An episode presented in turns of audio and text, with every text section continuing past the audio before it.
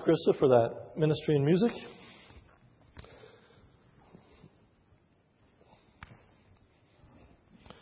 This morning we're going to have the joy of installing Daryl Martin as a deacon in our church.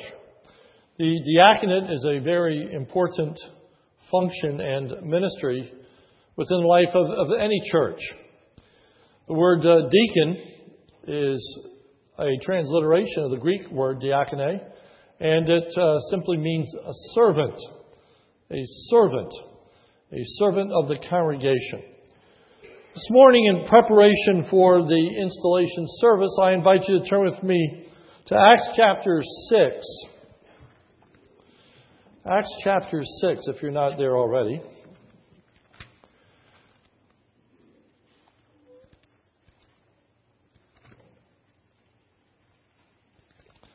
Now, in this passage, the word deacon does not actually occur, but it is generally agreed that this is really the establishment of the first deacons in the life of the church.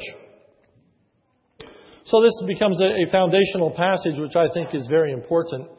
And we're going to look at four aspects then of the establishment of deacons in Acts chapter 6, and that is the reason for their establishment, then the requirements, then the response, and then lastly the results. So looking at the reason for the establishment of deacons, and then their requirement, then the response, and then lastly the results. As we look at the reason for the establishment of the diaconate, there's a historical setting that becomes very important. We find that in this passage there were actually a number of factors that led to ultimately setting these men apart. The first factor that led to the establishment of the deacons was that the church was growing. Acts chapter 6, verse 1. Now at this time, while the disciples were increasing in number, the larger a church becomes, the more organization is needed. Not only more organization, but more people. And with more people, it means more needs. And with more people, it means more opportunity to serve. And so here was the church, and it was growing. The second factor that led to the establishment of the deacons was that some people in the church were going unnoticed. Verse 1. Now at this time, while the disciples were increasing in number, a complaint arose on the part of the Hellenistic Jews against the native Hebrews. And here's the reason. Because their widows were being overlooked in the daily serving of food. It would appear that on a daily basis, the early church was providing meals for the widows. But some of those widows were being overlooked. Their needs weren't being met. For some reason, they were not receiving the meals. And so, as a result, the issue became a bit divisive. Notice in verse 1, a complaint arose on the part of the Hellenistic Jews against the native Hebrews. That's rather striking. The word complaint there is actually the same word that's used in the Septuagint, which is the Greek translation of the Old Testament, for the response that the children of Israel often had to Moses and to God when they murmured. And this is the same word. They were murmuring against, it says, the Hebraic Jews, verse 1. So they took this as a personal offense, and they saw it as a real slight. You know, there are difficulties that come in ministering to more and more people. And so one can readily see how, as the church was increasing in number, that it would be very possible for someone to be overlooked. But in that being overlooked, they took it as a personal attack. You see, because these Jews are divided into two groups. If you notice in verse 1, They are the Hellenistic Jews and the native Hebrews. The difference between a Hellenistic Jew and a Hebrew was one of language. Hellenistic, we think of Greek. And they were Greek-speaking Jews. And then the Hebrews were the Hebrew-speaking Jews in the New Testament era. And the Hebrew Jews had a tendency to look down their nose at the Greek Jews. They were not as orthodox. And many times that is true. Many times they were not as committed to the scriptures, for example, that the Hebrew Jews were. But now these are two groups of people that are saved. They're now Christians. They have a Jewish background, but they are believers in the Lord Jesus Christ. And so they've come together, but even in a church setting, sociological issues still can arise. And the culture can infiltrate. And there can be concerns. Okay, so that someone that come into our midst maybe that would be Hispanic, or someone that would be coming that would be black or be Asian, might wonder, are they really welcome? Are they really going to be accepted on a equal plane? So here we find that the murmuring and complaining is not against the apostles, and not even against those that are in charge of the meals, but it's actually now creating a war almost between these Hellenistic and Hebrew ancestral Jews. The fourth factor that led to the establishment of the deacons was to free up the apostles to do their work. Acts chapter 6, verse 2, and the 12 summoned the congregation of the disciples and said, "It is not desirable for us to neglect the word of God in order to serve tables." So the apostles said, "We don't really want to deal with this. We don't want to be responsible for this. We don't want to take over the ministry of feeding the widows." Not that that wasn't important, but it just wasn't what the apostles were to do. And so they said in verse 3, "Select from among you, brethren, 7 men of good reputation, full of the Spirit and of wisdom, who we may put in charge of this task. But we will devote ourselves to prayer and to the ministry of the word." So these deacons were to take on the responsibility then of physically caring for the widows. Later on in Timothy, when we have the diaconate fully established, we see that that is one of their main responsibilities, is to care for the widows. And it is one of the main responsibilities, not the only responsibility to be sure, but it is one of the main responsibilities of our deacons as well in the life of the church. We find that in the Word of God there are two offices. There are elders and there are deacons. And the primary responsibility of the elders is to teach and to rule. The primary responsibility of the deacons is to minister and to serve to the needs, the physical needs of the congregation. We might say that the elders are concerned about the spiritual needs and the deacons are concerned about the physical needs. Now, those are not to be complete dichotomies. They are not that the elders are not to be concerned about the physical needs or that the deacons are not concerned about the spiritual needs, but it's one of emphasis. It's one of primary service and ministry. So the primary ministry at this point of these deacons is going to be to feed the widows. Let's look at the requirement of the early deacons. Here we have a sketch. If you really want to see the full-blown requirements, we would turn to Timothy.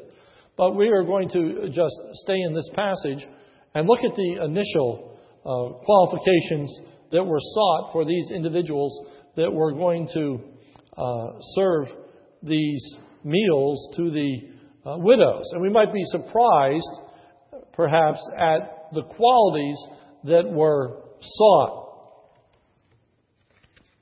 First, Those chosen to be deacons had to be respected. Notice it says in verse 3, 7 men of good reputation. Good reputation. Literally translated, it would mean a good witness. These were to be people that were to be seen as consistent in life with their profession of faith. People who were known not just to be Christians, but as Christians they were honorable. And as Christians, they were, in fact, living a life that was in keeping with their profession. That was going to be important in solving this dispute between the Hellenistic Jews and the Hebrew Jews. These had to be people that would be looked up to, that would be accepted by both sides, if you will. That people would view them as being fair and honest and forthright and caring. So that all peoples would be satisfied that when these individuals took over this ministry, that in fact, indeed, would solve the problem. They would be convinced that this now was going to be overcome. The second characteristic was that they were to be godly. For it says, full of the Spirit. They had to be people who evidenced the fruit of the Holy Spirit in their lives. They had to be people of character. Fruit of the Spirit is love, joy, peace, long-suffering, gentleness, faith, meekness, temperance. Those characteristics were to be flowing out of these individuals. They had to be viewed as being compassionate, being caring, being concerned. The next characteristic was that they were to be wise. Acts chapter 6, verse 3. Full of the Spirit and of wisdom. And of wisdom. They had to know how to carry out the work that was entrusted to them. But much more than that.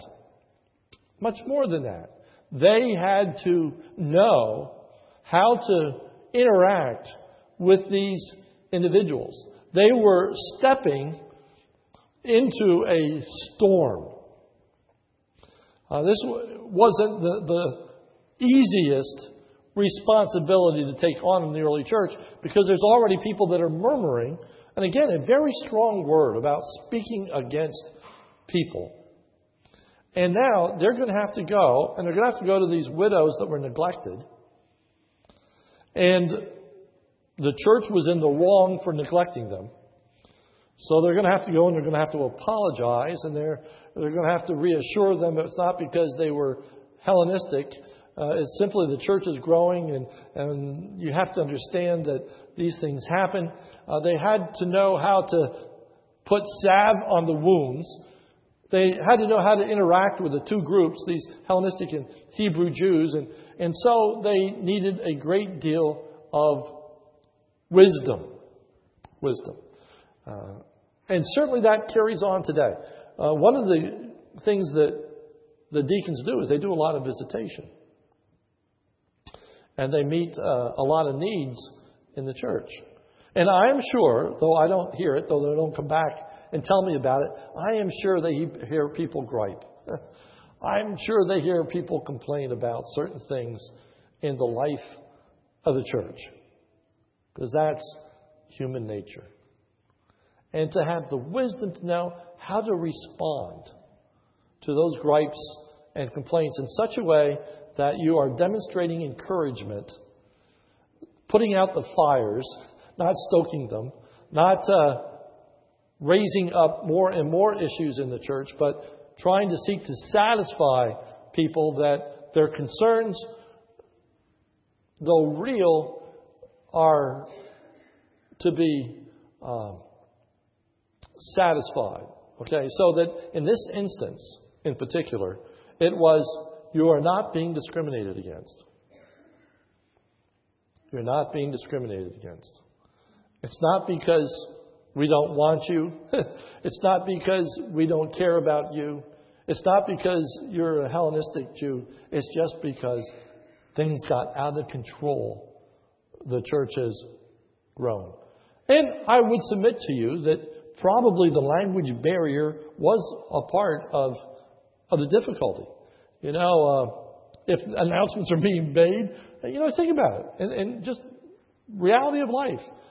If announcements are being made, if things are being said, and some people are sitting there not picking up on what it is, if it's said in Hebrew and it's not said in Greek, it's going to go over their heads. They're going to miss out. They're not going to know where to go, what to do.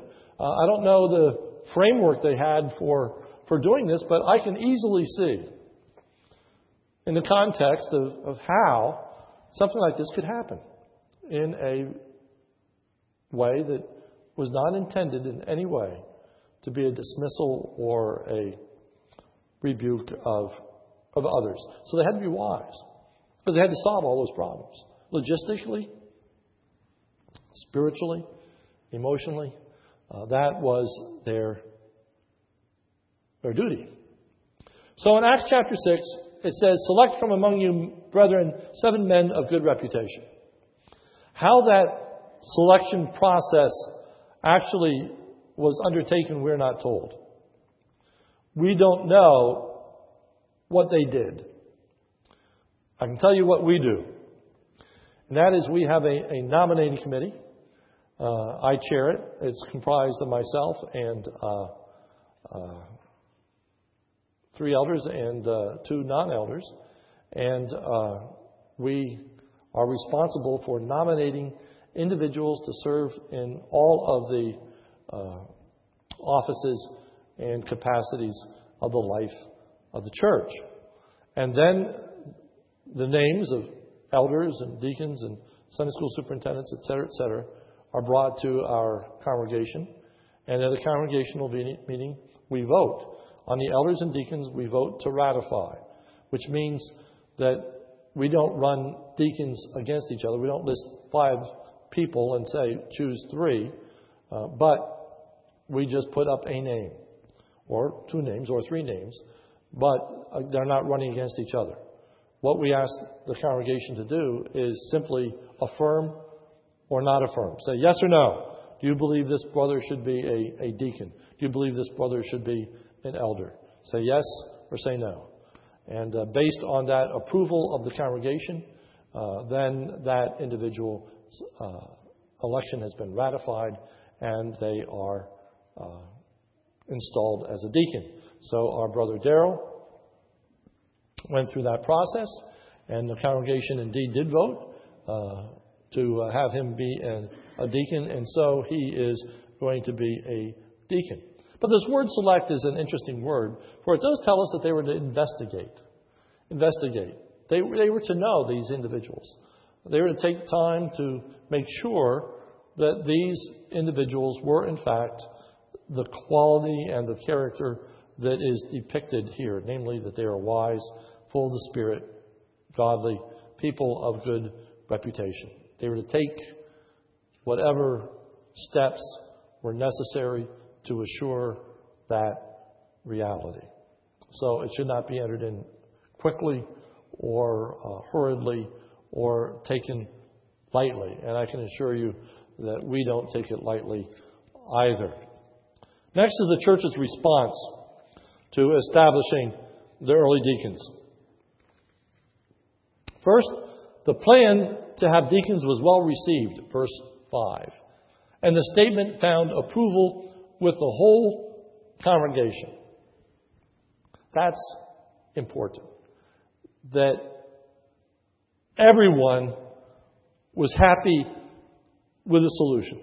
That's the first step in bringing reconciliation to these 2 groups.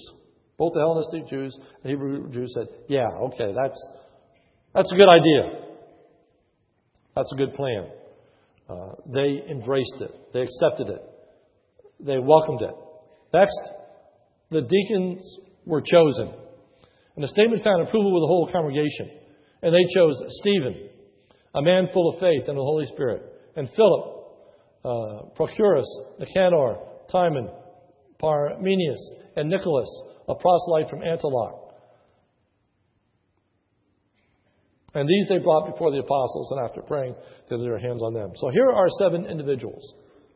What I find here to be interesting is, number 1, all 7 of these individual have Greek names. So they would have all been Hellenistic Jews.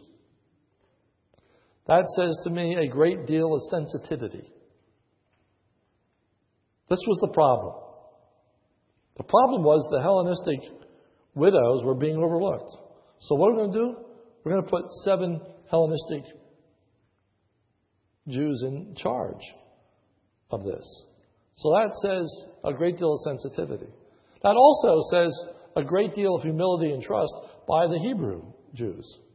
That they're not saying, well, we better have 4 and 3 here, or we better make sure our interests are maintained, or a fear that these individuals are going to go and they're going to just create more strife because they're going to go and they're going to feed this and there's going to be more complaining against the Hebrew Jews. There's a lot of trust going on here in this passage. It's really wonderful to see what God is doing and how the early church is responding to this situation. And so the graciousness is extended. The deacons were chosen. And then next, the deacons were installed. Verse 5. And these they brought before the apostles, and after praying, they laid their hands on them. The laying of the hands by the apostles was not something magical or mystical. It was purely symbolic in nature. It was a way of visually passing on or transferring responsibility and authority to someone else. It was a way to say, they have our blessing, they have the responsibility. Remember the apostle said, we don't want to give up the word of God in order to serve tables. But yet, it all ultimately fell under the apostles' responsibility. And so here the apostles saying, we delegate, we give them that authority. They are acting in our behalf. And so, this morning, we're going to do likewise. We're going to have our elders come, and they're going to lay their hands because the ultimate ruling body in the life of our church is the Board of Elders. They oversee all aspects of the life of our church. And the diaconate, you see, is really helping the Board of Elders in a very important aspect of the life of the church. And that is in caring for the physical and emotional needs of our congregation. And so they are entrusting them with that responsibility. And with that entrustment comes not only responsibility, but authority. And so they're able to act. They're able to make decisions. And our deacons have many areas of oversight in the life of our church. And that has been delegated to them. That is their area where they function and make those decisions. That's what occurred in the early church. Fourthly, the results of having established the early deacons. So how did all this turn out? Well, first was that the apostles were able to continue their work. Acts chapter 6, verse 7, and the word of God kept on spreading. And the word of God kept on spreading. Don't remember in Acts chapter 6, verse 4, the apostles said, but we will devote ourselves to prayer and the ministry of the word. This wasn't just the apostles trying to get out of work. This wasn't just the apostles being lazy and saying, well, I think we're doing enough. It's time to find somebody else. No, it was a sincere aspect of the life of the church that the apostles were going to give themselves to the ministry of the word, and the deacons were going to take care of this responsibility and meet the needs of the widows. I can't tell you how important it is to have diversified roles in the life of the church if the church is going to go forward. In a very, very small church, you think of a church plant, you think of a church when it starts out. Many times, the pastor does almost everything in the life of the church when there's 5, 10 people. Okay? That can only last so long. The pastor can only do so much. Better find elders real fast to delegate some of those responsibilities for ruling and teaching in the life of the church. And certainly we have a wonderful group of elders, a large group of elders, and they do provide the oversight in the life of our church. They chair our committees. They're responsible for a lot of different ministries in the life of our church. In fact, it's difficult for some people when they first come to our church to get used to the fact. They'll come up to me and say, "Pastor, we think we ought to do this or that," and I will direct them to one of our elders who is responsible for that. I make very few decisions in the life of our church. That's what our elders do. But our elders can't do it all either. And we need deacons. And they are very, very important in caring for our widows. Not just widows, but other shut-ins. They have ministries not only to our own church, but they're the ones that take care of people that come looking for food, have various needs. They are responsible for they provide people with walkers and all kinds of stuff. Deacons have been very helpful to me this past year. I can't speak highly enough of our deacons. And one of the things that I feel bad about is it's not a glory position. It's not up front. Our deacons are extremely active. But unless you are receiving their care, you don't know it. Because they're private. And that's really the way it should be. The scripture says, "Let not your left hand know what your right hand is doing." The deacons are responsible. They're really, really good. But as elders, we don't even know half the time what the deacons are doing because they keep it private as they are ministering to individuals. You can be assured if you're receiving help, it's not going to be shouted. You're not going to be humiliated. You're not going to be talked about.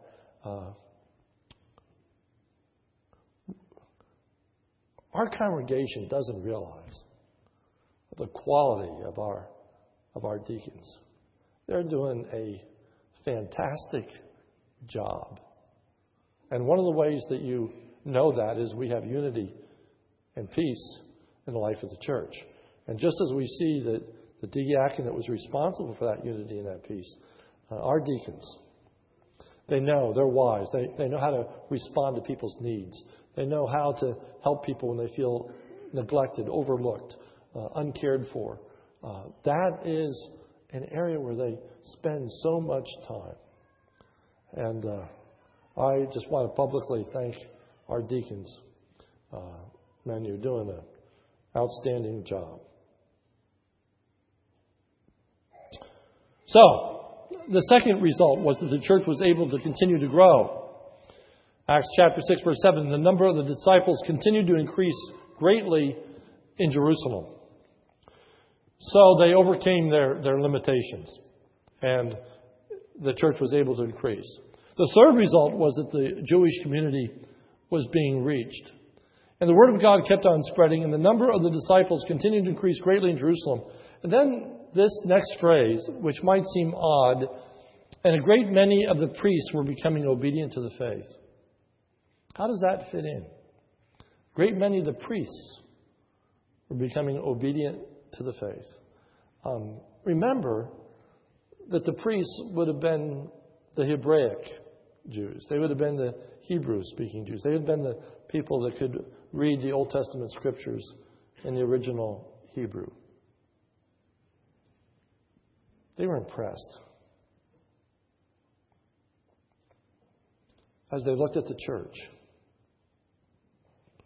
as they looked at their ministering brethren and saw the changes that were taking place in their lives, the sociological barriers that were breaking down, that these Hellenistic and Hebrew-speaking Jews that for centuries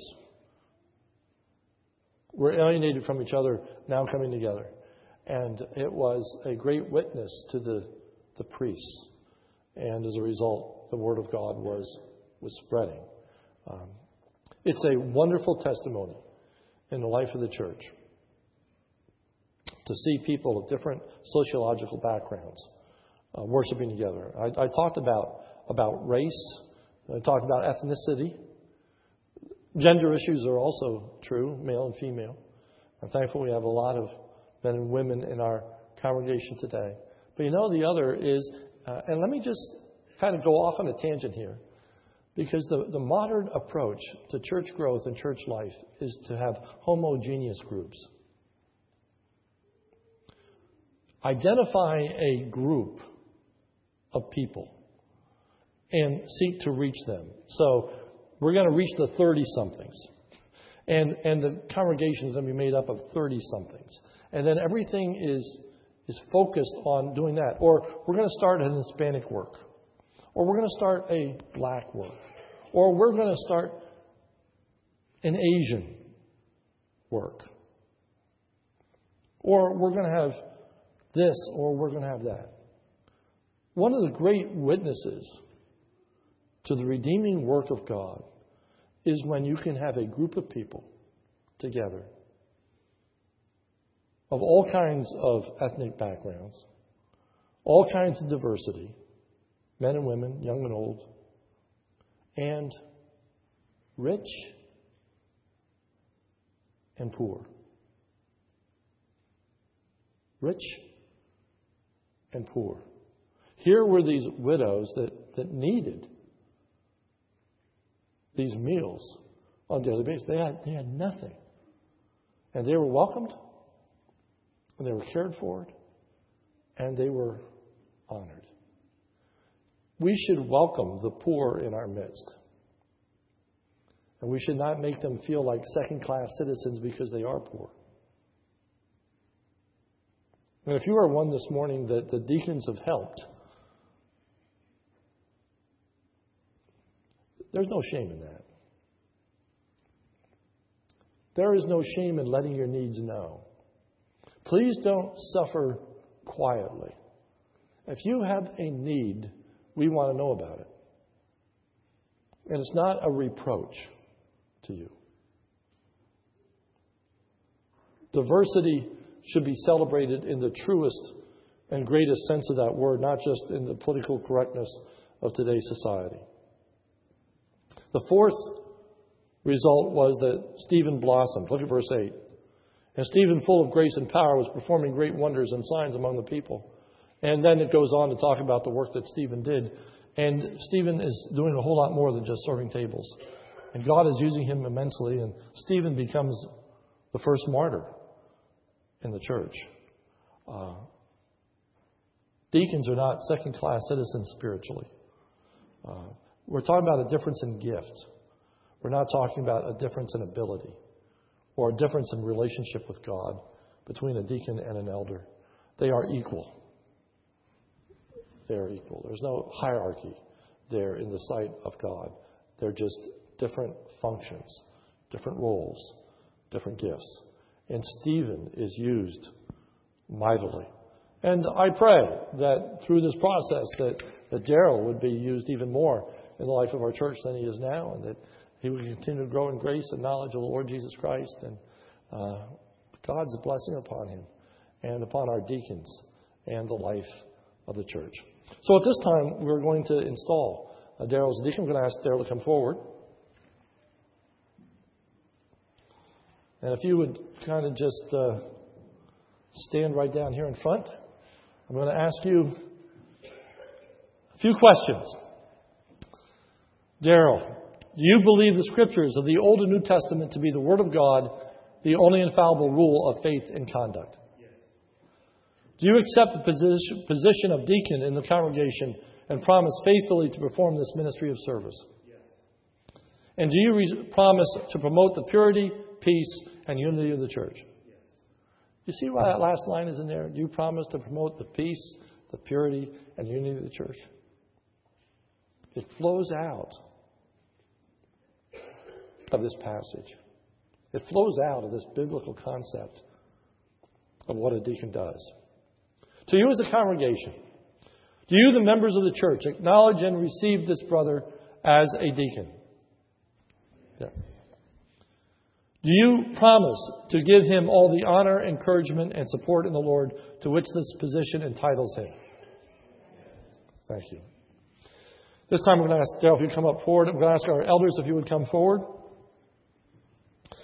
And as is the biblical example, our elders are going to lay hands on them. Again, nothing mystical, but as the elders delegating this authority to our brother. So if you would kneel there, let's just gather around. You can make a complete circle around him. If you can't reach Daryl, you can put your hand or shoulder on each other, whatever the case may be. And our brother's going to begin to pray.